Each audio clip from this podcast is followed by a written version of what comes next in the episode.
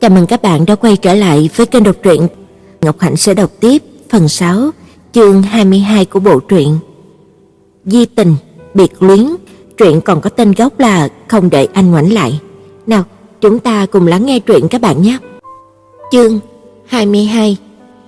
Những cơn mưa mùa đông kéo dài không dứt đã qua tan đi, lớp tuyết động lại, khắp phố lớn ngõ nhỏ đều là cảnh tượng lầy lội vườn trường thanh qua vẫn còn khá, nhiều cây cối qua cỏ, tuyết tan chạy về phía gốc cây, đường đi cũng chỉ hơi ẩm ướt một chút, bầu trời xám xịt, chỉ e là vẫn còn bão tuyết, mùa đông ngày ngắn đêm dài, xế chiều mà sắc trời đã như là đêm đen. Diệp Tiểu Du cúi đầu đi vào trung tâm đào tạo. Lúc này hẳn là mọi người đang đọc giáo trình, tiêu quá dần chương trình học ban ngày, bây giờ chính là công việc của cô. Không đến phòng làm việc cô đến thẳng phòng học, bỗng cô vừa mới lấp ló ở bên ngoài cửa sổ thì Trọng Khải ở trong phòng đã ra mở cửa. Nhìn người cô ướt sũng như vậy, khuôn mặt lạnh như băng của anh càng lạnh đến thấu xương. "Ai quy của em bằng không à? Để thế này sẽ bị ốm mất." Cô bất lực cười khẽ. "Em khỏe lắm, chút mưa nhỏ thế này có là gì, để em vào đó." Anh nhíu mày, đôi mắt xanh sâu thẳm lộ rõ vẻ không đồng tình. Công việc của em anh cũng đã làm xong rồi, tình hình thế nào? Cô thoáng ngơ ngác rồi cúi đầu, nói bằng giọng van xin, "Trọng Khải, sau này đừng hỏi em bất kỳ chuyện gì của quá khứ nào nữa. Anh cứ coi như là em là trợ giảng của anh mới quen ở trung tâm thi đấu có được không?" Thật sự không muốn đối mặt với những chuyện đó nữa rồi, coi như là cô là con đà điểu cũng được, vùi đầu vào cát, tất cả mọi thứ bên ngoài đều chẳng liên quan tới cô. Trọng Khải cũng đoán được nhất định là cô đã bị điều gì đó kích thích mạnh, không khỏi hối hận vì đã nhanh nhảu, khẽ vuốt mái tóc dài ẩm ướt rối tung của cô. Đến phòng của anh ngủ đi, cũng gần đây thôi. Trời lạnh thế này cả người dầm mưa, cô lạnh đến nỗi mà môi tím tái lại, người có chút run run. Cô không từ chối, để mặc cho anh kéo đi. Vừa vào phòng, anh đã bật điều hòa ấm lên đến mức tối đa, giúp cô cởi áo khoác người đã ướt sũng đưa cho cô một bộ đồ ngủ, đẩy cô vào phòng tắm rồi còn lịch sự đóng cửa lại. Diệp Tiểu Du mái móc cởi quần áo, tắm trở, ngẩng đầu nhìn khuôn mặt chật vật của mình qua tấm gương, nước mắt tràn mi, rõ ràng đã chia liền nhưng vẫn không thể quên, bởi vì một nét mặt của anh, đôi lời có liên quan đến anh của người khác, cô vẫn mất kiểm soát, muốn rơi lệ, muốn đau, cô nên làm sao cho phải đây? Bởi vì tự kiềm chế sự bất đắc dĩ này, cô bậm mặt và khóc, khóc đến khi mà mệt mỏi vẫn phải đi ra ngoài gặp người. Cô mặc bộ đồ ngủ rộng thùng thình, mặc sưng phù đi ra khỏi phòng tắm. Vẻ mặt của Trọng Khải âu sầu, đứng bên cạnh cửa đợi cô. khả hơn chút nào không? Anh than nhẹ lo lắng, đột nhiên cô nhào vào lòng anh, bàn tay nhỏ bé nắm chặt lại, lẩm bẩm không rõ, khóc lóc oán trách. Điều tại anh nói xuất phát từ phép lịch sự, bởi vì yêu nên mới đi thăm, cuối cùng lại thấy anh ấy nắm tay cô ta, nghe cô ta nói chuyện về anh ấy. Để mặc cho cô đánh cho hả giận, ôm quanh eo cô, cưng chiều đón lấy những cái đánh, trong lòng càng khó chịu hơn cô, giận người đàn ông kia không biết quý trọng cô, hận không thể đánh anh ta mấy cái. Anh cho rằng đây là ý trời, là một cơ hội mới cho hai người, không ngờ anh cười chua xót. Nếu biết là thành ra thế này, anh đã không có khích lệ em. Nhưng đây là chuyện không thể, không thử qua thì làm sao biết được kết quả sẽ như thế nào. Tiếng khóc sụt sùi của Diệp Tiểu Du đứt quãng rồi dần ngừng lại, lực trên tay cũng dần yếu đi, cả người mềm nhũn dựa vào lòng anh. Chạy từ bệnh viện đến Thanh Qua, cô mệt muốn chết. Trọng Khải khẽ gọi cô một tiếng, cô không đáp lời. Lòng anh thoáng do dự rồi quyết định nhẹ nhàng để cô đặt lên giường, lấy khăn khô lau mái tóc còn ướt của cô. Trong thế giới của anh, ngoài mẹ anh thì không có bất kỳ cô gái nào bước vào. Anh không hề biết phụ nữ lại tinh tế như vậy, yếu ớt như vậy. Trong lĩnh vực số học, anh có một bầu trời rộng lớn của riêng mình, tự do bay lượn. Rất nhiều người khao khát được bước đi cùng anh. Anh lạnh lùng cười một tiếng, đã quen là gió. Nhưng bây giờ anh đột nhiên cảm thấy cô đơn, nếu cô có thể bước đi cùng anh, anh nghĩ rằng điều này không tệ. Anh và cô, mới quen biết được có hai ngày thôi, nhưng tình cờ dần bước vào quá khứ của cô. Khi cô vui vẻ, cười nói đồng ý làm bạn với anh, anh đã mừng rỡ cỡ nào. Người con gái nhỏ xinh, xuất chúng như vậy, nhưng vì sao lại gặp phải những bất hạnh đó? Trọng Khải ngồi bên mép giường, nhìn khuôn mặt hơi hồng nhuận lên của cô, cũng an lòng. Thật ra cô rất có cá tính, bởi vì khi anh cao ngạo, cô cũng dùng sự lạnh lùng để mà đáp lại. Đôi mắt màu lam của Trọng Khải thoáng trầm tĩnh, khó tả, sự nghi hoặc càng sâu. Diệp Tiểu Du lặng yên, không chút phản ứng. Cô rất tín nhiệm anh, bởi vì anh là gay sao? Trọng Khải cười khổ, thật ra anh cũng không phải là gay hoàn toàn, chẳng qua lúc đầu tiên anh từng yêu một người đàn ông, nhưng một lần yêu cũng đủ để phá hủy cuộc sống của một con người. Giờ anh đã chẳng còn khả năng yêu ai, lòng lạnh như băng. Có lẽ sau này cô cũng như vậy, nghĩ đến rồi có một ngày cô cũng giống như mình, chẳng vui, chẳng buồn, chẳng biết tình yêu thì anh không khỏi giận dữ. Lúc Diệp Tiểu Du mở mắt ra thì trời đã bừng sáng, thoáng chốc cô không biết mình đang ở đâu, mãi đến khi nghe tiếng của Trọng Khải nói chuyện điện thoại thì cô mới tỉnh táo lại, nhìn chiếc chăn mỏng nhăn nhúm trên ghế salon còn có cả chiếc gối. Như vậy chắc hẳn Trọng Khải đã phải khó nhọc một đêm rồi. Người cao lớn như vậy, ghế salon lại nhỏ, cô đau lòng không ngừng tự trách mình. Trọng Khải đặt điện thoại xuống, nhìn vẻ mặt như là đưa đám của cô, hồi lâu sau thì hai người cũng không lên tiếng. Sau đó anh bước tới gần, trên tay cầm một cốc nước ấm, tay còn thì sờ thử trán của cô. "Này, đúng là sức khỏe của em không tệ, không bị cảm mạo." Anh đưa trước mặt cô, "Xin lỗi anh, chiếm mất giường của anh rồi." Ngoài lời này thì Diệp Tiểu Du cũng không biết nên nói cái gì cho phải, cô lại ngủ thật say trong một căn phòng xa lạ tới tận sáng sớm. Lần trước ly hôn với Kỷ Dược Phi rồi thì qua đêm ở khách sạn cùng Kỷ Siêu, một đêm thật chẳng ra làm sao, lần này bị tổn thương lại là Trọng Khải, hay đúng là không biết nói gì cho phải. Tuy rằng không xảy ra chuyện gì nhưng mà đúng là cô đã có chút tùy tiện. Nếu để mẹ biết, không biết sẽ trách mắng cô như thế nào nữa.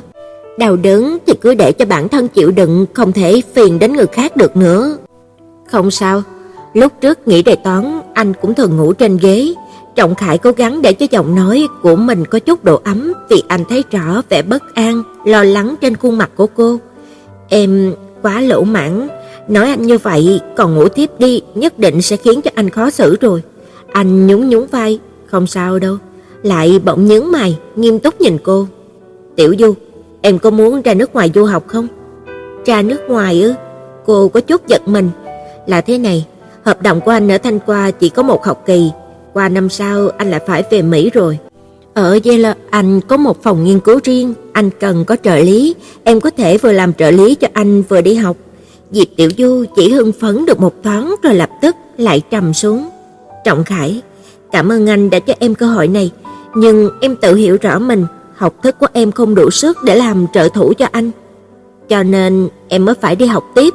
Cô lắc đầu, Em không thể, từ khi 2 tuổi em đã không còn cha, giờ mẹ ở một mình ở một trấn nhỏ phía nam, em phải đi làm, phải kiếm tiền để mẹ được sống thoải mái hơn. Trọng Khải không ngờ đôi vai yếu ớt của cô vẫn còn gánh nặng như vậy. Em có thể xin học bổng, làm trợ lý cho anh nữa, cũng có tiền lương, anh đảm bảo sẽ cao hơn tiền lương của em bây giờ rất nhiều. Rất cảm kích tấm lòng của anh, cũng hiểu anh đang cố gắng giúp cô xa rời nơi mà cô không muốn phải đối mặt này, nhưng mà cô thật sự không thể. Mẹ là một nguyên nhân, còn cả một nguyên nhân khác. Cô ôm chặt chiếc gối mềm, ưu thương nhìn ra cửa sổ. Không muốn rời xa anh ta. Không phải là không muốn, mà là đã sớm xa cách rồi. Giọng nói của cô lộ rõ sự sầu bi, khuất phục trước thực tế. Không quên cũng phải quên, Muốn chữa bệnh thất tình, thật ra thì có hai cách. Một là bắt đầu tình yêu mới, một gương mặt khác xuất hiện trong tâm trí em, em sẽ dần quên đi người cũ. Hai là chính công việc bận rộn, anh đã lựa chọn cách sau. Anh nghĩ em cũng có thể như vậy. Cô cũng đâu phải là sắc nữ, tùy tiện tìm được ý trung nhân. Huống chi 12 năm qua cô cố chấp bước tới, bỏ qua bao nhiêu năm tháng tuổi trẻ như vậy, ai có thể thay thế được đây? Công việc bận rộn à? Cô cúi đầu, đôi mày u sầu nhíu chặt lại. Làm sao vậy? Tiểu Du, hai cách này cũng không được sao? Công việc bận rộn sẽ khiến cho cuộc sống phong phú hơn, sẽ cho em tự tin, từ từ thoát khỏi nỗi buồn thất tình. Anh đã điều tra hồ sơ của cô, một nữ sinh rất là xuất sắc, anh chắc chắn cô có thể đi theo mình. Cô cắn môi, nước mắt bỗng lặng lẽ rơi xuống chiếc gối đầu, cứ rơi, cứ rơi, cuối cùng gối ướt thành một mảng lớn. Cuối cùng thì vì sao? Giọng nói vốn lãnh đạm của Trọng Khải có chút dao động. Cô ngẩng đầu lên, khuôn mặt đẫm lệ, biểu môi trông thật là đáng thương. Trọng Khải, em nghĩ hình như là em mang thai rồi. Mang thai à? Trọng Khải trợn trừng mắt. Diệp Tiểu Du bất đắc dĩ gật đầu. Trước cửa thang máy, các tinh nhi nói đêm qua là kỳ nguy hiểm của cô ta, không sử dụng biện pháp tránh thai nào, khiến cho cô đột nhiên nhớ lại lần cuối cùng ở bên kỹ dược phi. Cũng đúng vào thời kỳ nguy hiểm của cô, hơn nữa đến giờ vẫn chưa thấy Di Nguyệt đến trình diện. Cô cho rằng là vì tâm tình không tốt nên là ảnh hưởng, không hề nghĩ tới chuyện này. Giờ lại bị lời nói của các tinh nhi thất tỉnh, cô bối rối quảng hốt, mọi chuyện đều cảm thấy phức tạp hơn. Rất giống tình tiết trong các bộ phim tình cảm đang thịnh hành, nhưng nó đang xảy ra một cách rất là chân thật. Trọng Khải, em nên làm gì bây giờ? Giảng viên đại học ly dị rồi lại có thai, tình cảnh này không biết sẽ khiến cho bao nhiêu người dị nghị, cô không khỏi sợ hãi. Trọng Khải thở dài, ôm cô vào lòng. Anh ta không chịu trách nhiệm sao? Diệp Tiểu Du lắc đầu, Kỷ Dược Phi chắc chắn sẽ chịu trách nhiệm, nhưng như vậy có nghĩa là cô sẽ lại phải quay trở về cuộc sống tù túng trước kia, vĩnh viễn ngóng theo một người không hề yêu mình. Lần này cô bỏ đi tuyệt đối sẽ là vô nghĩa, huống chi còn lời nói của cô thư ký họ Cát kia nữa, vạn nhất cô ta cũng có thai, cô phải xử lý ra sao đây? Tình cảnh đó chỉ cần nghĩ thôi cũng đủ để mà tim đập loạn rồi. Đừng có quảng hốt, sẽ có cách thôi. Trọng Khải lẩm bẩm, cẩn thận nhìn cơ thể yếu ớt của cô trong chăn. Ở đây có một sinh linh đang lớn dần sao? Anh hiểu miệng lưỡi thiên hạ đáng sợ, ở một đất nước truyền thống như Trung Quốc rất khó để làm một bà mẹ đơn thân. Diệp Tiểu Du ngừng khóc, buồn bã nói: "Nếu như nếu quả thật có thai, em phải đổi việc khác hoặc không phải về quê." Bất kể là gian khổ cỡ nào, cô thật sự rất muốn có một đứa con với Kỷ Dực Phi, đó là kết quả tình yêu chân thành của cô. Về quê, đổi công việc, vậy thì anh sẽ không thể gặp lại cô được nữa rồi. Trọng Khải rất là không thích những lời này, anh nhẹ nhàng vuốt ve gương mặt cô, chỉ chốc lát đã bác bỏ khả năng này. Không được, anh nghĩ nếu thật sự mang thai mà em lại không muốn để cho anh ta biết thì cách tốt nhất chính là một cuộc hôn nhân mới. Diệp Tiểu Du cười khổ, những lời này nói ra cũng bằng không, tình yêu mới cô còn không muốn, sao lại còn cần hôn nhân mới gì? Chỉ cần thuyết phục mẹ thành công, cô vẫn có thể nuôi con khôn lớn giống như là mẹ nuôi cô. Xin lỗi anh, để anh phải phiền lòng theo, giờ em ổn hơn rồi, mấy ngày nữa em phải đến bệnh viện kiểm tra, có lẽ là chẳng có gì. Cô mỉm cười với anh, nụ cười đó khiến cho Trọng Khải càng rung động, anh tiếp tục nói: "Anh biết giờ em không thể yêu được ai, cũng bài xích chuyện hôn nhân, nhưng nếu kết hôn với một người như anh thì em có thể cố gắng không?" Khuôn mặt kia vẫn lạnh lùng không chút đùa cợt, đôi mắt màu lam chứa đựng chân tình. Trọng Khải, anh đừng có nói lung tung. Cô ngạc nhiên lắc đầu, anh chẳng qua chỉ là một người bạn mới quen của cô, không cần thiết phải làm nhiều chuyện vì cô như vậy. Em có thai, cần cho đứa bé một gia đình đầy đủ, còn cả một cái họ quang minh chính đại. Những thứ này anh cũng có thể cho em. Thứ duy nhất anh không thể cho chính là yêu đương, bầu bạn, mà đây cũng là thứ mà giờ em không cần. Tiểu Du, đừng có vội vã từ chối, nghe hết lời của anh nói này. Gia đình của anh vẫn không thể tiếp nhận sự thật anh là gay, cho rằng đó là rất mất mặt, rất mong anh có thể như là một người đàn ông bình thường, kết hôn, sinh con đẻ cái. Em biết là anh không thể làm được, nhưng giờ có em, nguyện vọng của bọn họ sẽ được thực hiện. Chúng ta đồng bệnh tương liên, dễ dàng ăn ủi lẫn nhau, được không? Không hiểu có điều gì khiến cho anh đột nhiên xúc động như vậy, anh chỉ muốn giữ cô lại ở bên cạnh. Cách thức này cô chưa từng nghĩ tới, đây có thể coi là một ý kiến hay sao? Trọng Khải, anh có thể có những lựa chọn tốt hơn, có lẽ sau này anh có thể tìm được người anh yêu, chúng ta lại ly hôn sao? Hết lần này tới lần khác, cô sẽ trở thành một chuyên gia ly hôn mất. Trọng Khải thoáng im lặng xác suất xảy ra tình huống cũng tương đương với việc em có thể yêu người khác hay không. Nhưng suy nghĩ này của em anh đồng ý. Như vậy chúng ta cùng lùi một bước, coi như anh là bạn trai của em. Ở Mỹ chúng ta có thể sinh con một cách hợp pháp, bé sẽ theo họ của anh. Phương pháp không tệ nhưng vẫn phải sang Mỹ, Diệp Tiểu Du lại muốn lắc đầu từ chối, Trọng Khải ôm lấy cô. Suy nghĩ một chút đi, vừa có thể đi học, làm trợ lý cho anh, lại có thể cho đứa bé một tương lai. Giới tính của anh có lẽ sẽ khiến cả đời này anh không thể có con. Có một đứa bé mang họ của anh, anh rất là vinh hạnh. Anh không nhịn được, nghĩ tới tình cảnh đó càng thêm quyết tâm thuyết phục cô thực hiện ý nghĩ đáng yêu này. Dường như thật sự không tệ, Diệp Tiểu Du yên lặng nhìn anh, ưu tú như vậy, tuấn tú như vậy, biết bao nhiêu thiếu nữ thèm nhỏ dãi nhưng anh lại là gay. Anh là do thượng đế phá xuống đây sao? Tất cả đều rất phù hợp với yêu cầu của cô. Cô yếu ớt nói, khuôn mặt của Trọng Khải trung lên nhưng không cười. Anh cũng nghĩ thượng đế sắp đặt thật khéo, cho chúng ta gặp nhau, từ hiểu lầm lại thành tri kỷ. Nhưng em chẳng làm được gì cho anh cả. Em có thể cho anh sự vui vẻ, cảm giác ấm áp, chỉ mong em có thể làm anh lại mỉm cười. Rất hân hạnh, hai ngày nữa anh đưa em đến bệnh viện kiểm tra, nếu là thật thì chúng ta phải mau chóng lên, nếu không bụng lớn người khác sẽ nhìn ra mất. Hay là em đi nghiên cứu cùng anh đi. Cô biết điều khẽ gật đầu, bất luận là thế nào, cô cũng là người được lợi.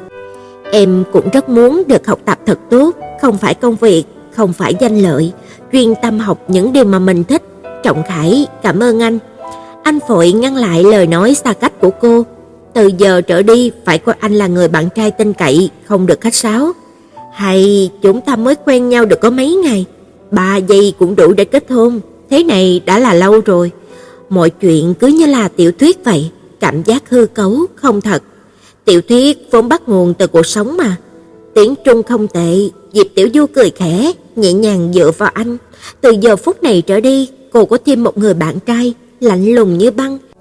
Đây là trời cao thương hại cô, bọn họ đều mất đi người mình yêu thương nhất mực, lựa chọn là một đôi tình nhân hữu hảo, cho nên tổn thương khi mà yêu của Kỷ Dược Phi dường như chẳng còn quá đau đớn.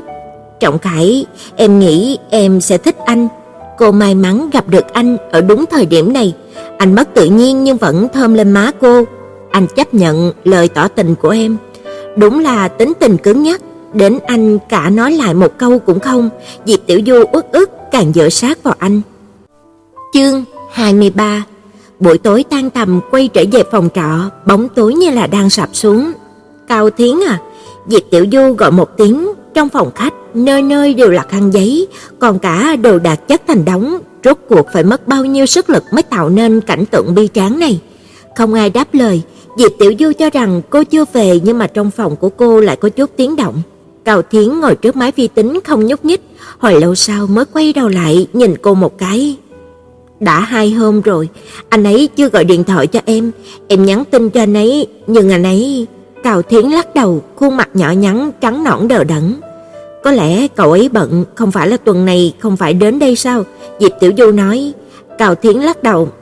Dù có bận rộn hơn nữa thì chút thời gian gọi điện cũng có là gì, nhất định có gì đó không đúng, trước kia anh ấy chưa bao giờ như vậy cả. Nước mắt đã dâng đầy đôi mắt, chẳng biết trên đời này có thứ tình yêu nào không phải lo được lo mất không? Diệp Tiểu Du thở dài một tiếng, đừng có suy nghĩ bậy bạ, mau đi rửa mặt, sau đó thì lên giường đi ngủ đi.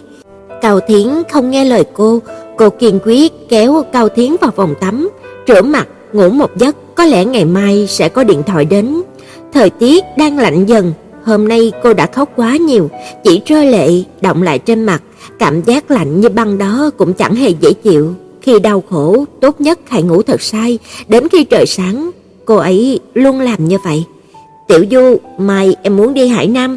Cao Thiến đi ra khỏi phòng tắm, bất lực nói, cô kiếm tiền rất cực khổ, chuyến đi này rất là tốn kém.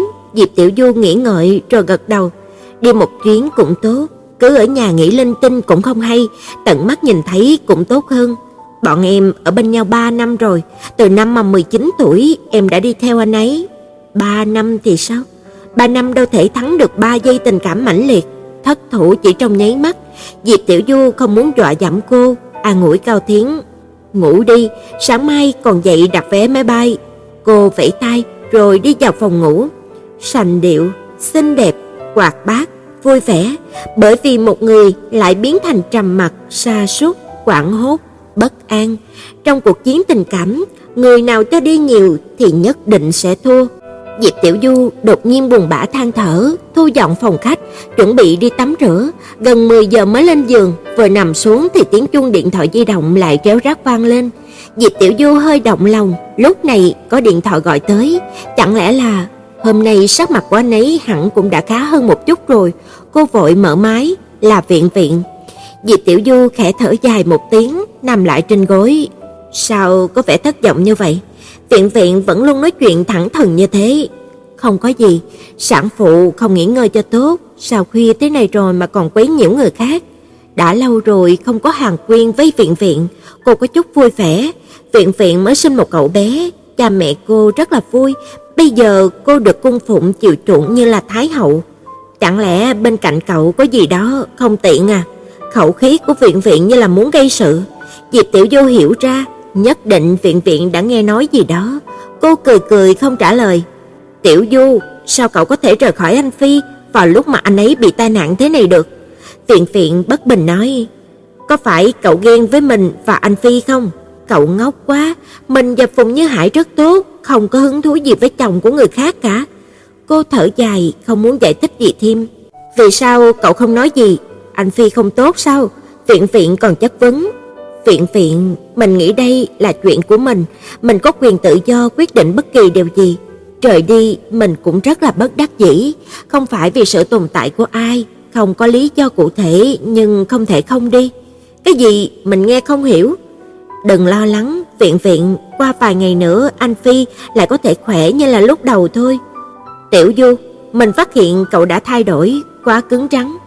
Cô cười tự giễu một tiếng, có lẽ thế, không phải người từng trải qua thì sẽ không hiểu được hành động của cô.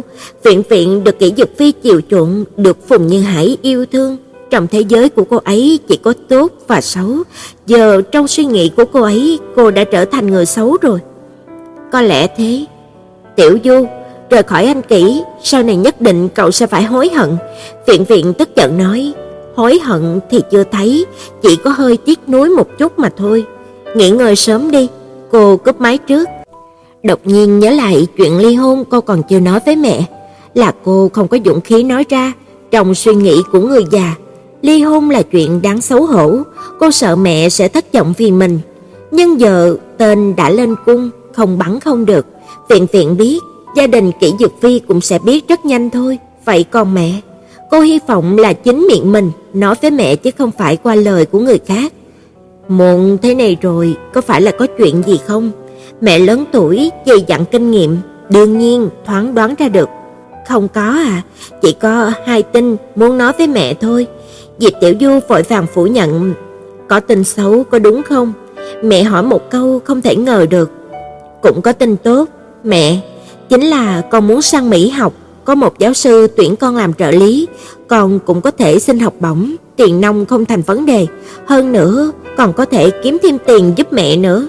Giờ mẹ cũng rất tốt rồi, không cần con quan tâm, nhưng mà Dược Phi có đồng ý không? Cô ngập ngừng hồi lâu rồi mới nhẹ giọng nói, "Chúng con ly hôn rồi." Mẹ không giận dữ cũng không có kinh ngạc, hồi lâu sau cũng không nói gì. Diệp Tiểu Du lo lắng đến độ như là sắp ngừng thở. "Là con đề nghị à?" Mẹ thật sự như thần, cái gì cũng đoán được. Vâng, Diệp Tiểu Du thẳng thắn. À, mẹ thở dài, cũng không hỏi tiếp. Mẹ, mẹ đang giận con sao? Diệp Tiểu Du bất an hỏi. Ai, sao mẹ nỡ giận con? Tính cách của con thế nào mẹ còn không hiểu sao? Nhất định là không tiếp tục được nữa thì con mới có thể quyết định như vậy. Còn ngây ngốc bên nó nhiều năm như vậy, sao nỡ bỏ nó mà đi?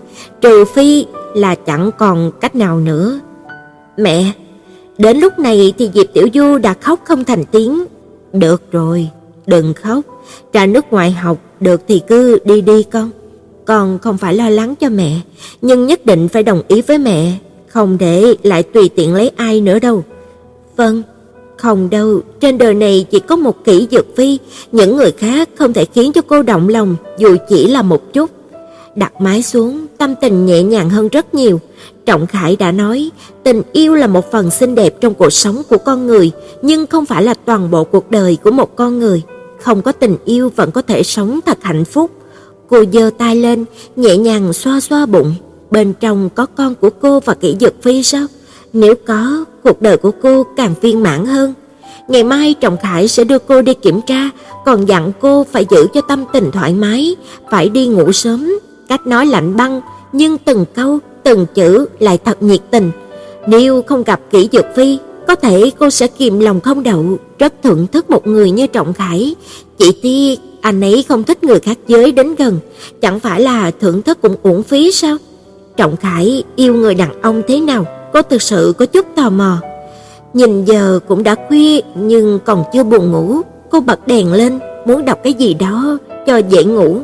Dưới nhà truyền đến tiếng xe dừng lại, tắt máy, bởi vì đêm khuya yên tĩnh nên rất rõ ràng, thậm chí còn là kinh tâm động phách. Chỉ chốc lát, tiếng chuông vang lên. Diệp Tiểu Du chạy chân trần ra khỏi phòng, cửa hơi mở ra, Kỷ Siêu đứng ở ngoài cửa, gương mặt tuấn tú, lạnh lùng có chút ảm đạm. "Tiểu Du." Anh ngồi trong phòng, nhìn vào mắt của cô. "Tôi thấy trong phòng sáng đèn nên là mới gõ cửa, đêm qua em không về, tôi đợi em cả đêm. Canh ba nửa đêm cậu ấy chạy tới đây vì chuyện này." Diệp Tiểu Du thở dài. "Tôi nghĩ tới nghĩ lui, vẫn muốn xin em cho tôi một cơ hội." "Tiểu Du, có lẽ em cảm thấy tôi không có đủ năng lực để mà yêu em." Có thể cho rằng trong thời gian ngắn như vậy, tình yêu của tôi chỉ là nhất thời xúc động, không phải là như thế. Tôi đã qua cái tuổi dậy thì đó rồi, tôi có khả năng để chống đỡ một góc trời. Diệp Tiểu Du cảm động gật đầu. Tôi tin em, nhưng tôi vẫn không thể đón nhận được. Tại sao? Hay là em vẫn nghĩ tôi nhỏ hơn em? Chị siêu cười khổ. Cũng không phải thế. Cô không muốn lại dùng thân phận giáo viên để mà đối mặt với cậu. Cô biết là cậu thật lòng. Kỷ siêu, em rất tốt, rất ưu tú, cũng rất là đẹp trai, là một cô gái hư vinh, có thể được em yêu chính là hạnh phúc rất lớn. Nếu trước kia tôi chưa từng gặp ai, chưa từng kết hôn, có lẽ tôi sẽ chấp nhận nếm thử tình yêu lãng mạn say đắm này. Tôi không để ý em đã ly hôn, đó là vì em còn trẻ, không hiểu chuyện nên là mới kết hôn sớm. Không phải thế, kỹ Siêu, Em chỉ biết tôi được nửa năm nên là mới không so đo với quá khứ của tôi. Nguyên nhân đó chính là vì yêu. Nếu như nếu như em ngốc nghếch yêu một ai đó suốt 12 năm trời thì em sẽ như thế nào? 12 năm ư? Kỷ siêu dài dài trán như thể không tiêu quá nổi. Ánh mắt của Diệp Tiểu Du xa xăm, dưới ánh đèn nhu hòa có sự mê hoặc như là trong giấc mộng. Tôi quen anh ấy từ lâu, từ năm mà 12 tuổi đã yêu anh ấy, yêu suốt 12 năm, trở thành vợ của anh, nhưng người mà anh ấy yêu không phải là tôi. Tôi có cố gắng thế nào thì anh ấy cũng chỉ coi tôi như là người thân trong gia đình. Tôi thừa nhận sự thất bại của mình. Hôm gọi điện thoại cho em, chúng tôi đã ly hôn. Sau khi mà kết hôn được nửa năm, tình yêu suốt 12 năm có kết quả như vậy đấy. Em đừng nói tôi không yêu anh ấy, tôi vẫn yêu, chẳng qua là đổi phương thức yêu mà thôi. Kỷ siêu, Bây giờ em còn muốn theo đuổi tôi sao? Theo đuổi một người trong lòng đã có người khác. Em ư? Sắc mặt của kỹ Siêu hơi trầm xuống. Tôi thật sự không phù hợp với em, kỹ Siêu. Cảm ơn em đã yêu tôi, ít nhất là ở trong thời điểm tôi cảm thấy bất lực nhất. Tình yêu của em đã cho tôi niềm tin, để cho tôi cảm thấy tôi đã không sai, đến không thể cứu vãn. Cô cười khẽ, vỗ vỗ tay của anh. Em vốn là một người rất tốt, trong lớp học, nói năng thông minh, có đôi khi lại mơ hồ, dùng nhan thanh tú, rất dễ để yêu cô. Diệp Tiểu Du thở phào nhẹ nhõm, tôi coi đây là lời khen ngợi. Kỷ siêu, hôm nay tôi đã nói hết rồi, em đã hiểu chưa? Em đã thấu rõ trái tim của anh ta mà vẫn còn yêu, tôi sẽ vì mấy câu nói đó mà ngừng yêu sao? Nếu như vậy, cảm giác của tôi với em thật sự chỉ là một hồi xúc động, một suy nghĩ thoáng qua trong đầu mà thôi. Nói như em vậy, tôi càng kiên định hơn, tôi có lòng tin sẽ đưa em qua nỗi đau, có lòng tin để yêu em. Diệp Tiểu Du cũng chỉ là con gái, những lời này của anh khiến cho cô cảm thấy ngọt ngào bởi mình được coi trọng, nhưng lý trí vẫn chiếm thượng phong. cô chỉ chỉ vào đầu. Nơi này không thể chấp nhận lời nói của em. Tôi là người lý trí, kỹ siêu, tôi thật sự không thể yêu, không chỉ là với em. Năm sau tôi sẽ đi du học, không gặp lại tôi, cảm giác của em có lẽ sẽ từ từ thay đổi. À, không gặp sẽ không nhớ sao? Tiểu Du, em cũng học được cách chạy trốn rồi. Nếu như tôi vẫn theo đuổi em, Kỵ Siêu cười tự giễu, đúng là cô phải chạy trốn, vì sao anh phải ngây ngốc đuổi theo? Kỵ Siêu, tôi thật sự sẽ không có tiếp nhận tình yêu của em, xin lỗi, tôi rất là xin lỗi. Cô vô lực đáp, vô lực dựa vào vách tường, có cảm giác muốn khóc. Kỵ Siêu đứng lên. Tiểu Du, có yêu tôi hay là không là quyền tự do của em. Tôi không ép buộc, nhưng tôi yêu em là chuyện của tôi, em cũng đừng có miễn cưỡng tôi. Tôi sẽ cố gắng không có quấy rầy em, dùng phương thức của tôi để yêu em. Ngủ sớm đi thôi, sắc mặt của em rất tệ, tôi cũng sẽ đau lòng. Khẩu khí như người đàn ông trưởng thành, Diệp Tiểu Du thở dài, xem ra cô nên đi sớm hơn thôi. Giờ rốt cuộc cô cũng hiểu được vì sao dù cố nhìn nhưng mà Kỷ dục Phi cũng không để ý tới sự tồn tại của cô. Trong mắt người yêu chỉ có một bóng hình, những người khác có là gì, nhưng cô với Kỷ Siêu vậy. Người đó dù có tốt đến mấy, nhưng cô cũng không thể yêu. Tình yêu không phải là đặt câu liên quan, có nguyên nhân nên có kết quả. Tình yêu chẳng có lý do gì cả, rất đơn giản, càng chẳng có kết quả cố định, cũng chẳng có đúng sai. Về phần kỹ siêu, cô chỉ có thể trốn tránh và chúc phúc cho anh mà thôi. Hy vọng anh chưa quá chìm đắm, hy vọng khoảng cách có thể xóa nhòa dấu vết của cô.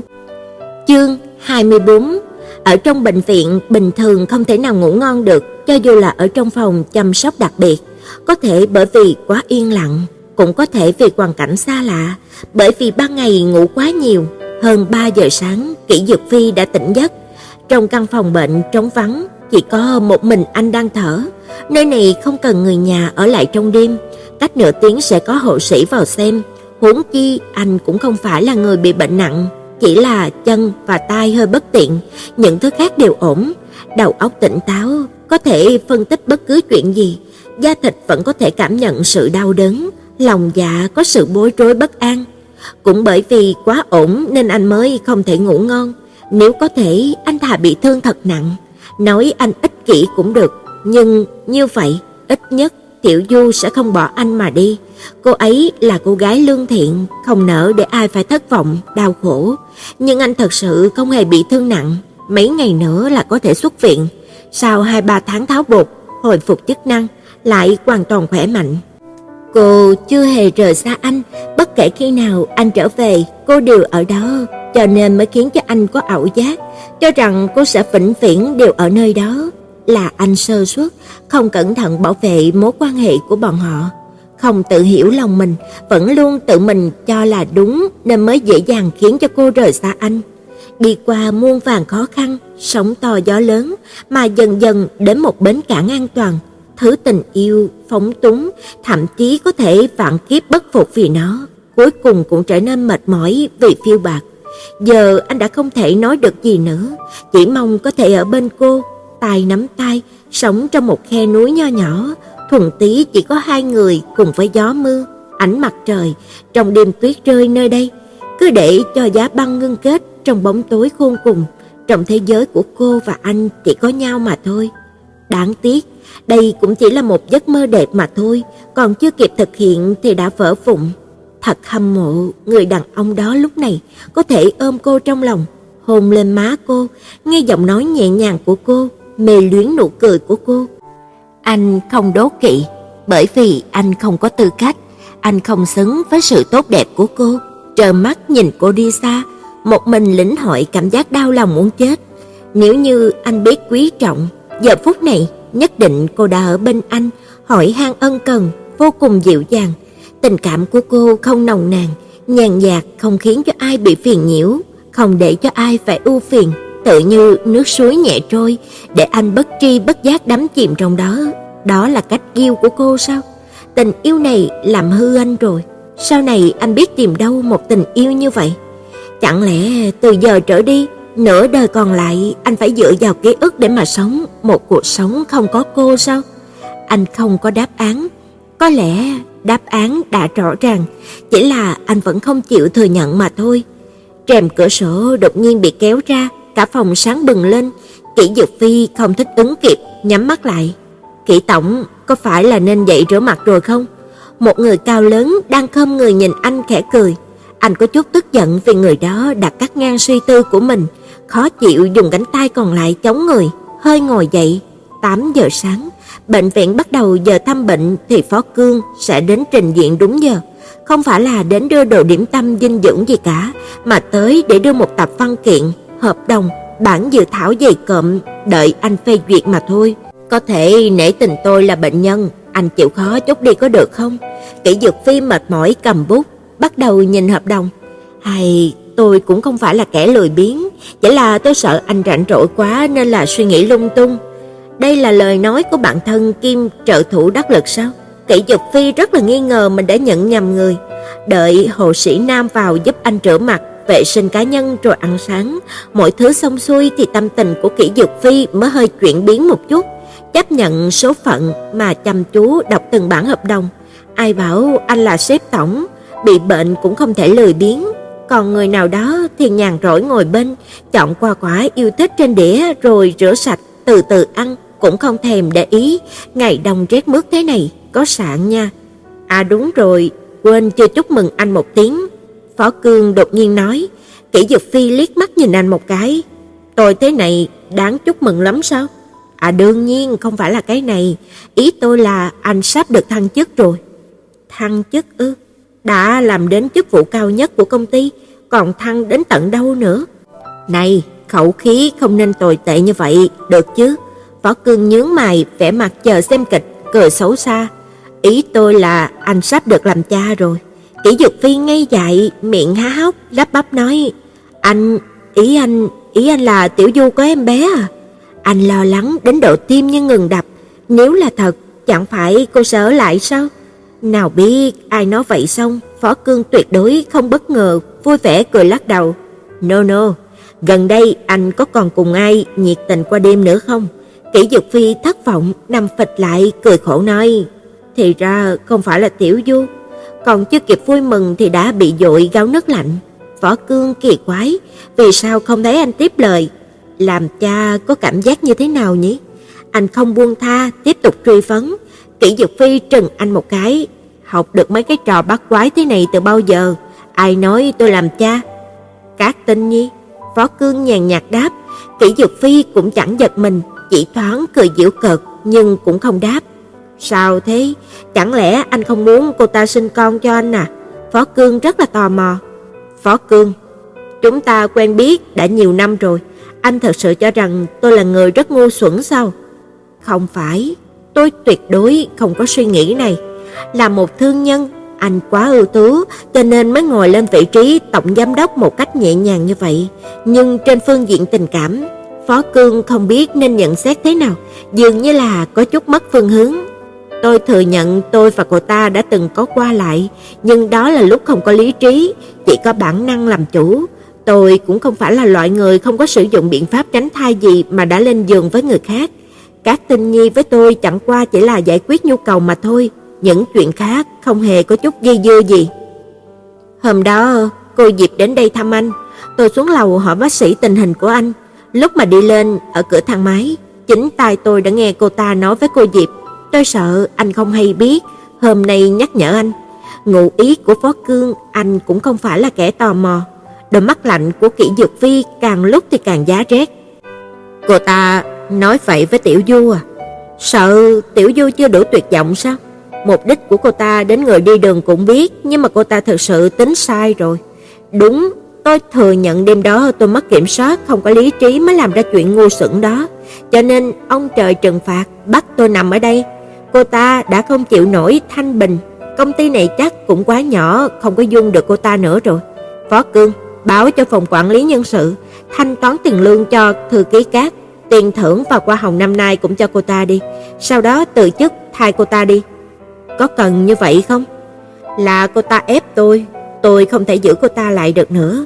Yên tâm, cái loại đàn bà như cô ta không sợ thiếu cơ hội. Năng lực của cô ta đủ để anh phải nhìn bằng con mắt khác xưa. Ngoài anh ra, cô ta vẫn còn quan hệ với mấy người đàn ông khác nữa. Chẳng qua anh là người mà cô ta muốn ở bên dài lâu mà thôi. Phó Cương gật đầu. Thực cái cát đi cũng tốt, ít nhất giữa anh và cô Diệp cũng bớt đi một chướng ngại Phật. Có đôi khi phụ nữ không hiểu vì sao đàn ông có thể lên giường với một người mà mình không yêu. Thật ra không phải là kiếm cớ nhưng mà đó thực sự là nhu cầu sinh lý, qua rồi thì thôi. Giờ có một số người phụ nữ còn phóng khoáng hơn cả đàn ông. Cá Tinh Nhi chính là người như vậy, nhưng cô Diệp lại là người quá truyền thống, có thể tạm thời sẽ không có tha thứ cho anh. Kỷ tổng con đường theo đuổi vợ của anh có thể sẽ cực khổ đó. Kỷ Dực Phi khẽ cười, nếu chỉ là cực khổ thì tôi cũng chấp nhận, nhưng giờ con đường này đã bị chặt đứt rồi. Có ý gì? Người phù hợp với cô ấy đã xuất hiện, tôi không còn tư cách để mà theo đuổi nữa. Anh rút lui ư? Phó Cương không tin anh sẽ buông tay, rõ ràng anh rất để tâm đến cô ấy đấy thôi. Tôi cũng rất bất lực. Phó Cương không biết anh thật sự đã cố gắng, thậm chí đã từng khẩn cầu, van xin nhưng mà cô quá kiên định. Là người đàn ông, anh chỉ đành giữ lại chút tôn nghiêm cuối cùng, tỏ vẻ trọng lượng mà buông tay. Phó Cương đồng tình nhún nhún vai, ít có nhà nào như hai người, chia tay cũng thật là lặng lẽ. Chia tay cũng lặng lẽ ư? Rất hợp với tính cách của cô, không phải sao? Đi lặng lẽ, không ai hay biết, như thể cô chưa từng đến, nhưng anh đã khắc cốt ghi tâm mất rồi. Phó Cương đi rồi, hôm nay không có truyền dịch, bác sĩ đến kiểm tra, phòng bệnh cũng chỉ có một mình anh, đồng nghiệp trong công ty, người cùng hợp tác, khách hàng thân thiết, bạn bè đã ùng ùng kéo đến từ mấy ngày trước, khiến cho phòng bệnh đông đúc, đến nước mà nước không chảy lọt, nên tới cũng đã tới rồi. Phía cha mẹ anh không nói, sợ hai người lo lắng, ở đây cũng không có thân nhân nào khác ngoại trừ cô. Giờ phút này cảm giác cô độc như nước biển ngấm dần từ chân lên đến toàn thân, anh như bị nhốt vào đảo quan, bị ngăn cách, không một tia hy vọng. Bên ngoài dưới 100 độ C, nhưng trong phòng ấm áp như là mùa xuân, nhưng anh lại lạnh đến run người. Tiếng gõ cửa nhẹ nhàng vang lên, bóng tóc dài bay bay, tim của Kỷ Dược Phi đập loạn, hơi thở dồn dập. Diệp Tiểu Du vẫy vẫy tay, mỉm cười để cửa bước vào. "Anh kỹ em sợ anh đang ngủ nên là không dám gõ cửa lớn. Hôm nay khỏe hơn chút nào chứ?" Vẻ mặt của cô tự nhiên như thể giữa anh và cô chưa từng có gì, nhưng lại cũng không quá thân mật, chẳng qua chỉ là cố nhân rất quen thuộc. Yêu cầu của anh không cao, chỉ cần có thể gặp cô là đủ rồi. Bên ngoài lạnh lắm sao? Anh chỉ vào chiếc ghế bên giường, ý bảo cô ngồi xuống, lại đưa cho cô giỏ qua quả bên bàn. Cô cởi áo khoác ngoài, chiếc áo len vừa khít ôm lấy cơ thể mảnh khảnh của cô, trông rất là duyên dáng. Tuyết vừa rơi, ngoài trời u u ấm ấm, chỉ sợ một hai ngày tới cũng sẽ chưa có ngừng rơi, trong phòng anh lại rất là ấm. Cầm lấy quả táo lớn, cẩn thận gọt rồi bổ ra, đặt bên miệng của anh, anh thoáng sững sốt rồi cắn lấy, quả lạnh như băng, lại có chút ngọt. Hôm nay không đến trường à? Thật ra, anh không biết nên nói gì cho phải, nhưng anh rất thích lúc này. Trong phòng chỉ có anh và cô, ấm áp đến sai lòng. Anh không ngờ cô còn đến thăm anh sau khi biết anh đã. Cô cười nhạt, vừa đưa qua quả sang, vừa cẩn thận đổi dao qua tay khác, sợ đụng phải anh. Sáng sớm đã xong rồi, buổi chiều em xin nghỉ, có một số việc phải làm. Cầm kết quả xét nghiệm, quả đúng là như dự cảm. Lúc nhận được kết quả, trong thoáng chốc, cô không có bất kỳ suy nghĩ nào trong đầu, cứ thế chạy thẳng đến chỗ của anh, bởi vì anh là cha của con cô, anh hẳn là người nên biết đầu tiên. Đương nhiên cô sẽ không nói, cô chỉ muốn để cho đứa con ở trong bụng được thấy cha của mình là ai, muốn cho con biết rằng cha nó rất là ưu tú, chẳng qua là hai người không có duyên, đây cũng là tôn trọng kỹ dược phi. Anh đã cho cô một sinh mệnh bé nhỏ. Cậu ở có ổn không? Ở chung với một người mẫu, cô ấy diễn vào buổi tối, ban ngày thì nghỉ ngơi, vừa khéo ngược giờ với em, bọn em đều là tôn trọng lẫn nhau. Cứ ở thuê mãi cũng không được, anh mua cho em một căn hộ nhé. Nếu không cô phiêu bạc một mình, không có chỗ ở cố định, anh chỉ muốn cho cô một mái nhà, cũng có thể để cho anh biết cô sống có ổn không. Anh kỹ không cần đâu, em cũng không có ở lâu. Diệp Tiểu Du lắc đầu. Vì sao? Diệp Tiểu Du thoáng chần chừ rồi nhìn anh thật sâu. Anh kỹ, qua năm mới em sẽ sang Mỹ tu nghiệp, mấy năm tới sẽ không có về nước. Cô muốn đi, không chỉ là cách mấy con phố mà là một Thái Bình Dương, ở hai bán cầu xa xôi, Kỷ Dược Phi thất thần nơi đó, không nói gì, tim như bị ngâm trong nước đá, rất lạnh, rất lạnh. Diệp Tiểu Du không dám nhìn vào sắc mặt của anh, giả vờ thu dọn vỏ trái cây trên bàn, chạy vào phòng rửa tay, lau đi giọt lệ nơi khóe mắt. "Tiểu Du, ngày mai anh đưa cho em chiếc thẻ 100 vạn, đừng có từ chối. Ở nước ngoài chi phí đắt đỏ, cuộc sống không có dễ dàng, đi học đã rất là vất vả rồi, không có cơ hội đi làm kiếm tiền nữa. Số tiền này ở nước ngoài không coi là nhiều nhưng mà có thể giúp em an tâm làm sinh viên nghèo vượt khó." Anh nói rất là tha thiết chân thành, đã chẳng thể giữ lại, anh cũng chỉ làm được những điều này. Em đã xin được học bổng rồi, hơn nữa em cũng đã tìm được việc làm rồi, làm trợ lý cho một giáo sư, tiền không là vấn đề nữa. Anh kỹ, anh không vui cắt lời cô. Tiếp nhận sự quan tâm của anh khó như vậy sao? Tiểu Du, ly hôn anh không chia nửa tài sản cho em vì anh biết em độc lập kiên cường, nhưng đây là tâm ý của kỹ dược Phi anh, không hề liên quan gì đến việc anh là chồng trước của em. Anh nói rất là nặng lời, sống bên nhau nửa năm, sự thanh cao của cô anh rất rõ. Cô mím môi nhìn anh hồi lâu, cúi mắt nhìn xuống rồi bất đắc dĩ nói: "Biết rồi, em nhận là được chứ gì." Lúc này anh mới mỉm cười đưa tay qua, nắm bàn tay lạnh băng của cô trong tay của mình. Mẹ em nhất định là rất tự hào, người con gái ra nước ngoài du học sẽ như là quả bom trong trấn nhỏ, rất nhiều người sẽ chấn động đó. Cô cười, nào có khoa trương như vậy, em chỉ là học toán học, không phải là học cái gì hấp dẫn cả. Nói lung tung, những ngành nghề kia chẳng phải đều phát triển trên nền tảng của toán học sao? Kim lòng không đậu, anh vươn tay, nhẹ nhàng ôm cô, nói thật nhẹ nhàng. Tiểu Du, để anh ôm em lần cuối có được không? Cô cúi xuống để mặc cho anh ôm mình, vùi đầu lên vai anh, để mặc cho anh ôm thật chặt, nước mắt lăn dài, lặng lẽ thấm vào vạt áo của anh. Anh rất muốn hôn cô, nhưng mà anh không dám, cũng không có tư cách đó. Chỉ một khắc, anh tự ép mình phải buông cô ra, để cô bước đi, để cô lấy áo trên giá, quay lưng về phía của anh. Cô không muốn anh thấy cô khóc, cô nói bằng giọng nói rất là bình thản nhất. Anh kỹ, ở dưới có người đang đợi, chúng em đi trước. Anh cười khổ gật đầu. Được, em đi đi, anh không có ra sân bay tiễn em được. Ở đây chúc em thuận bờm xuôi gió. Cảm ơn anh kỹ. Cô kéo cửa ra, cũng chẳng quay đầu mà bước đi thẳng. Anh nhắm chặt mũi, nằm vật xuống giường, giơ tay kéo áo, góc áo ương ướt, nước mắt của anh cũng lăn dài. Chương 25 Năm nay theo lịch âm thì Tết Nguyên Đán vào tháng 2, lễ tình nhân đến trước Tết. Trước ngày lễ tình nhân, Cao Thiến trở về từ Hải Nam, cô vốn đã rất là gầy, giờ đã hoàn toàn biến thành bộ xương khô, đôi mắt vốn trong veo như nước, giờ đã biến thành hai cái động đen ngòm, vẻ mặt như là đã chết.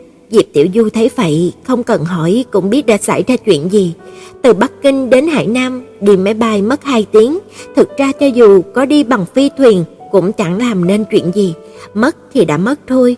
Tình cảm không nên quá si mê, bằng không thì khóc sưng mắt rồi không thể ra khỏi cửa, thật sự rất là phiền toái. Cao Thiến khóc suốt một ngày, đến tối ngày hôm sau, rửa mặt, trang điểm rồi lại đi diễn. Sống ở Bắc Kinh vốn rất là khó khăn, nếu có hơi chút cảm tính, không chỉ là thất tình mà đến cơm cũng chẳng có mà ăn. Đau lòng vốn là chuyện xa xỉ, không phải ai cũng có thể đau lòng, cô không cần an ủi, thương hại. Cô nói, những cô gái xinh đẹp hẳn là được nâng niu trong lòng bàn tay chứ không phải là để an ủi, thương hại. Diệp Tiểu Du cũng không tự thấy mình là người xinh đẹp, cũng chưa từng nếm trải cảm giác được nâng niu trong lòng bàn tay. Cô chỉ biết bị thương thì chỉ có thể lẳng lặng tiêu quá, chỉ có thể một mình tiến tới. Sinh vật đều có bản năng tự chữa lành vết thương của mình một cách nhanh chóng, không có ai vẫn có thể sống tốt qua mùa xuân, đội tuyển sẽ phải ra nước ngoài tranh tài, chương trình bồi dưỡng dần nặng lên, cô rất bận rộn, dường như còn có chút phản ứng vì mang thai nhưng mà không quá mạnh mẽ. Buổi sáng ngủ dậy hay bị nôn khan, ăn gì cũng không thấy ngon, cũng chẳng muốn làm gì. Như vậy hầu như là ngày ngày cô đều ngồi ngây người trong phòng, bản thân thời tiết vốn cũng rất lạnh. Lễ tình nhân vào chủ nhật, Diệp Tiểu Du ra ngoài mua đồ ăn sáng, phát hiện có một nhánh hoa hồng trắng và một hộp quà.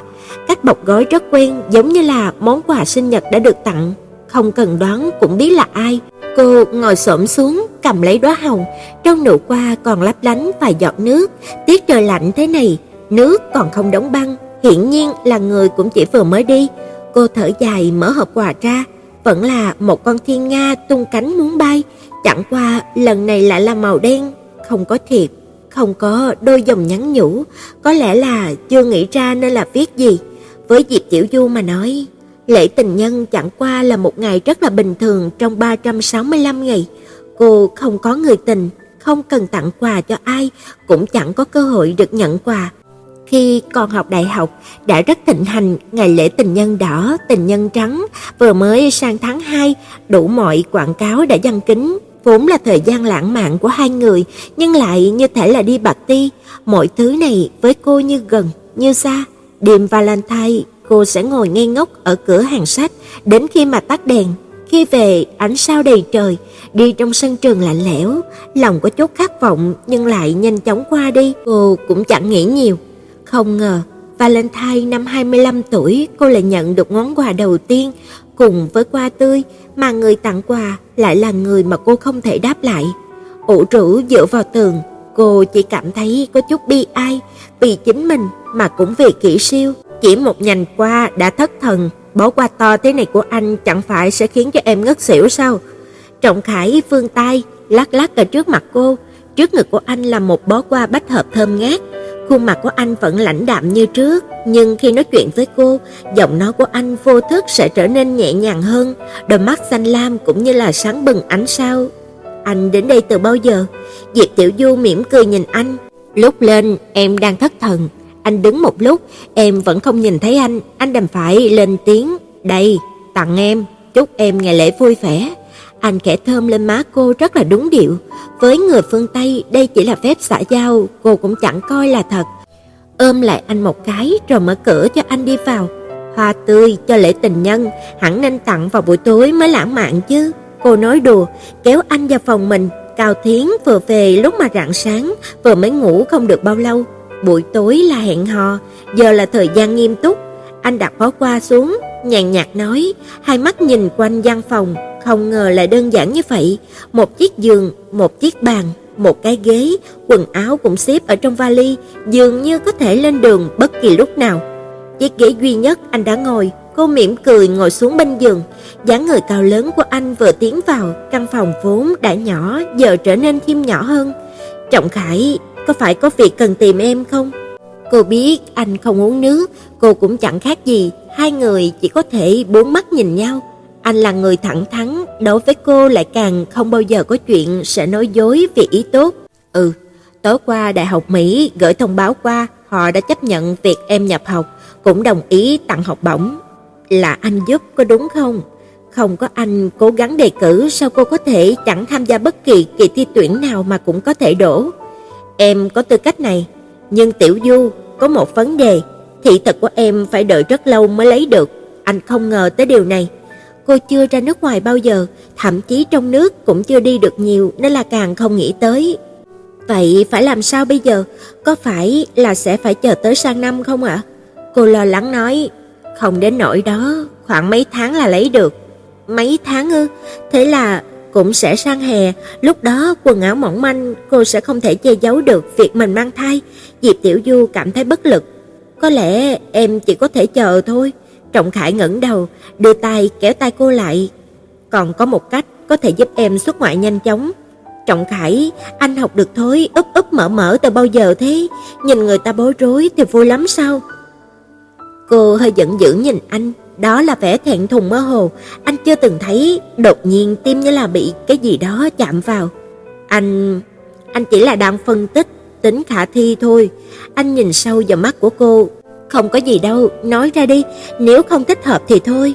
Cô khích lệ anh không nên quá cẩn thận, nói sai cũng đâu có sao. Tiểu Du, anh là công dân Mỹ, nếu bây giờ chúng ta kết hôn, chỉ cần tới lãnh sự quán đăng ký là em có thể xuất ngoại theo anh. Kết hôn ư? Diệp Tiểu Du không khỏi nhắc lại, vấn đề này bọn họ dường như là đã từng thảo luận cũng đã có kết quả. Cô không mong cuộc hôn nhân của mình quanh quanh liệt liệt, nhưng cô lại mong có thể bình an trọn đời. Cuộc hôn nhân với Kỷ Dục Phi, cô thất bại đối với việc bắt đầu lại lần nữa, cô rất bài xích, là không công bằng đối với Trọng Khải và với cả cô nữa. Trọng Khải, em nghĩ cách này không làm thì hơn, dù sao cũng chỉ là mấy tháng, em đợi cũng được. Cô cười khổ tự an ủi, anh hơi nắm chặt tay cô. Anh nghĩ là rất tốt. Trọng Khải, đó là hôn nhân, không phải là chuyện đùa. Cô quảng hốt nhắc nhở anh. Với người như em, anh càng cẩn thận hơn. Kết hôn lâu dài, tình yêu dần nhạt đi, từ tình yêu thành tình thân, chúng ta chẳng qua là không có tình yêu, nhưng giờ lại giống như là người thân hơn. Chúng ta là bạn bè. Cô nhấn mạnh, cô chỉ có thể coi anh như là một người bạn trai đặc biệt chứ không phải là người nhà đối xử ôn hòa với nhau. Bạn bè lâu dần sẽ thành người thân. Anh khẳng định, sau này em tìm được người em yêu, chúng ta sẽ tách ra. Nếu không có thì chúng ta sẽ vẫn ở bên nhau cùng với baby. Hôn nhân nói thần thánh thì là thần thánh, nói không thần thánh thì chỉ là một tờ giấy. Tiểu Du, em đừng có nên thấy quá áp lực. Rõ ràng không phải là mùa xuân nhưng mà cô cảm thấy như là khoảnh khắc băng tan, tháng chạp ở Bắc Kinh đã chẳng còn lạnh lùng như là trước nữa. Trọng Khải, cô khẽ gọi, cô là người cô đơn, vô dụng, phiền toái, như vậy đấy, chỉ có chút ấm áp cũng đủ khiến cho cô đầu hàng chứ nói gì đến những điều mà anh đã làm cho cô. Đôi mắt xanh lam như là nước biển khẽ cuộn sóng, anh đứng lên, khẽ ôm cô. Anh cảm thấy ngày hôm nay rất là dễ nhớ, thời tiết cũng rất đẹp, thích hợp để mà ra ngoài, thích hợp để mà cầu hôn. Trọng Khải đã làm phiền anh rồi. Cô nhìn theo anh, nước mắt thê lương, anh rất vinh hạnh. Trọng Khải nhắm mắt lại, trong đầu đột nhiên xuất hiện hình ảnh bọn họ mãi mãi về sau. Chưa bao giờ biết em là một bức họa đầy ý nghĩa. Mỗi lần mà nhìn em lại phát hiện ra nhiều điều ảo diệu ở bên trong, khiến cho anh mê muội không thôi. Chưa bao giờ biết có một ngày trái tim của anh lại vì giọt nước mắt trong veo của một cô gái mà trở nên ấm áp. Anh cẩn thận tiến lên, bước từng bước tới gần. Khó trách anh nói bỏ qua đó không phải là để hẹn hò, mà là nói chuyện nghiêm túc. Anh đã nghĩ rất kỹ rồi mới đến đây, sợ khiến cho cô cảm thấy áp lực. Cô thật sự quá may mắn rồi, có một người thân như vậy, nhìn lại nhánh hồng thanh nhã trên bàn, đó là tình yêu say đắm, không cần báo đáp, thật khiến cho lòng người xót xa, khiến cho người ta không đành lòng, cầu mong người con trai tốt như vậy, sau này sẽ có được một tình yêu đẹp. Anh khoác áo khoác ngoài giúp cô, quàng khăn quàng cổ cho cô rồi kéo tay cô đi ra khỏi phòng. Cao Thiến mặc đồ ngủ, đầu bù tóc rối bước ra từ nhà vệ sinh, vừa ngẩng mặt lên đã nhìn thấy một người đàn ông tuấn tú, lạnh lùng như núi. Cô quảng hốt chạy vội vào phòng, vào phòng rồi lại hơi he hé cửa, nghi quặc mà nhìn ra. Trọng Khải nhún vai, Diệp Tiểu Du ái nái nhìn cửa phòng của Cao Thiến, "Xin lỗi, Cao Thiến, bạn chị tới bất ngờ cũng chưa kịp nói cho em biết." "Là người nước ngoài à?" Cao Thiến vươn tay kéo cô vào trong phòng, đóng cửa đánh ầm một tiếng. Đúng rồi, là con lai, về sau sẽ không có xảy ra chuyện như thế này nữa đâu. Bạn gì, đến mức độ nào rồi? Cao Thiến tò mò chất vấn. Đến độ bàn chuyện cưới sinh rồi. Ở cửa có người tốt bụng trả lời. À, Cao Thiến trợn trừng mắt, không thể nào. Tiểu Du, chị đúng là có tốc độ ánh sáng đó.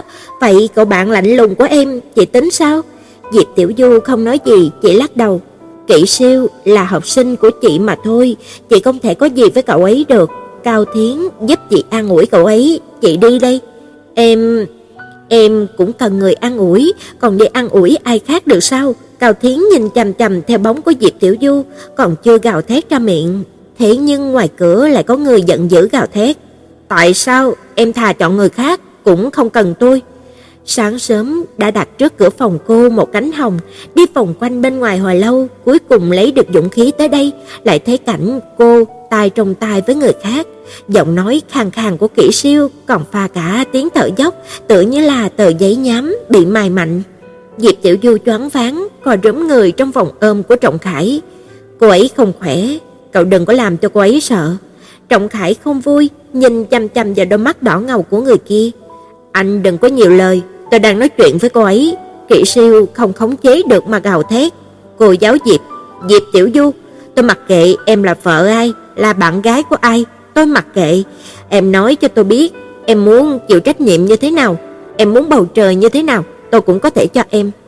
Lần đầu tiên yêu say đắm một người nhưng lại không được đáp trả, anh quảng hốt gào thét, muốn gào lớn để cho cô có thể thấy được anh.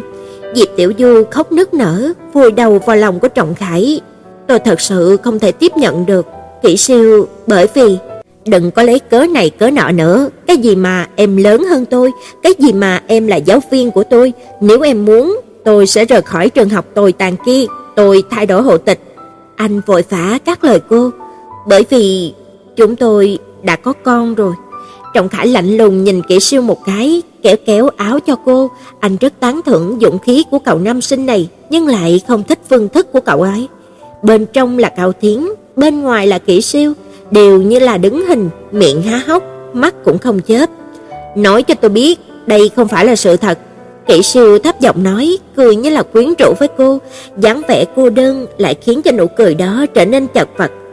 Nhớ lại buổi trưa nắng chói chang, cô ôm eo của anh ngồi sau xe anh, nhớ lại lúc ngất ở trên lớp học, anh đã ở bên cô cả buổi chiều, nhớ lại niềm vui bất ngờ trong ngày sinh nhật, nhớ lại đêm chia tay với Kỷ Dược Phi, anh thức đêm bầu bạn với cô, nhớ tới bỗng nhiên quay đầu lại, một năm qua, những cảm giác ấm áp cô có được đều là do anh mang tới, không ngờ anh lại si mê như vậy. Cô không thể tiếp tục dây dưa mãi được. Diệp Tiểu Du đột nhiên gật đầu quyết đoán, "Thật đó, Kỵ Siêu, mấy ngày nữa tôi và thầy Trọng sẽ sang Mỹ rồi." Kỵ Siêu muốn tỏ vẻ thoải mái nhưng mà vẻ mặt lại rất là khổ sở kinh hoàng. "Em vẫn chọn người chung đường với mình, à, xem ra tôi đúng là đã không biết tự lượng sức mình." Anh đã chẳng còn lý do gì nữa, lau đi nước mắt nơi khóe mắt, quay đầu bước đi. Kỵ Siêu, Cao Thiến mắt rơm rớm, vừa khóc vừa đuổi theo. "Em không sao chứ?" Trọng Khải nhìn Diệp Tiểu Du khóc như là một cô bé con đi lạc đường, bất an hỏi. Trọng Khải, trên đường đời của mỗi người sẽ luôn có thể gặp được những người, những việc khiến cho tim ta bối rối, rung động, nhưng chỉ là trong khoảnh khắc, những thứ đó chẳng qua cũng chỉ là cảnh dọc đường, những người đó cũng chỉ là người qua đường thôi, có đúng không? Cô vừa khóc vừa nói, đúng thế, trái tim em cũng như là rạp chiếu phim, những người đến rồi đi chẳng qua cũng chỉ là những người đến xem, ở lại mới là người thân, là người quan trọng. Trọng Khải cảm thấy chân tay cứng lại, anh sợ cô đột nhiên sẽ bỏ qua lời đề nghị của anh. Nếu như vậy, có lẽ anh sẽ không có mất khống chế như cậu nam sinh khi nãy, nhưng anh cũng sẽ phải nói lời tạm biệt mãi mãi với những ngày xuân ấm áp. Nước mắt xót xa lau không sạch, Diệp Tiểu Du mặc kệ, cứ để cho nó rơi, thấm ướt khuôn mặt. Nước mắt lạ chả nhìn Trọng Khải, không tỏ thái độ gì. Hồi lâu sau, cô đau lòng cười với anh, nụ cười thản nhiên như là đã rạn vỡ. Em không sao nữa rồi Trọng Khải. Hai tay của cô vẫn đang run, không chắc tim còn run hơn nữa không. Thế sao? Nếu em có thể mau mau lau khô nước mắt thì chúng ta có thể đi đăng ký trước khi mà bên lãnh sự quán đóng cửa. Anh không muốn cô chịu áp lực, chỉ mong cô vui vẻ. Ừ, cô vừa khóc vừa cười, khi một người bạn đồng hành trên con đường cô đơn, từ giờ đã không còn đường lui mà cũng không muốn lui nữa. Diễn biến gì tiếp theo sẽ xảy ra đây? Mời các bạn đón nghe. Đừng quên đăng ký kênh, bật thông báo để được đón nghe sớm nhất. Còn nếu các bạn thấy hay thì hãy chia sẻ và donate ủng hộ để có kinh phí duy trì việc đọc. Thông tin donate thì có để ở dưới phần miêu tả. Xin cảm ơn các bạn rất nhiều.